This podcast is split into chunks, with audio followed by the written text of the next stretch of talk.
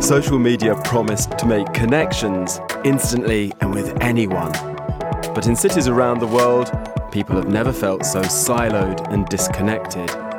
And the other thing we failed to grasp early on in the tech relationship is what it would feel like when you've traded in your privacy for a digital life.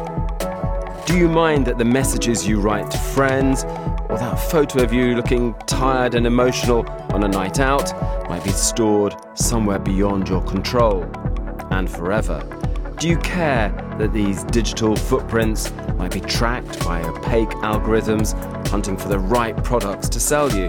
What about your information that could be sold off to the highest bidder?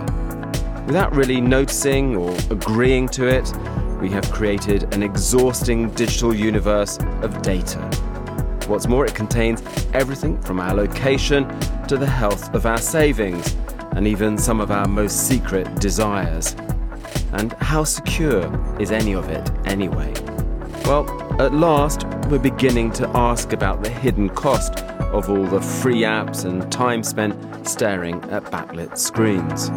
People are finally seeing the cost to civic life, to our mental health, and of passing our data to a few unaccountable technology firms. The good news, though, is that there's still time to rethink our relationship with technology and with the world around us. We can still take out the earbuds, unplug from our phones, and seek an old fashioned solution. The loss of privacy is costing us all dearly, and it's high time that we talked about it.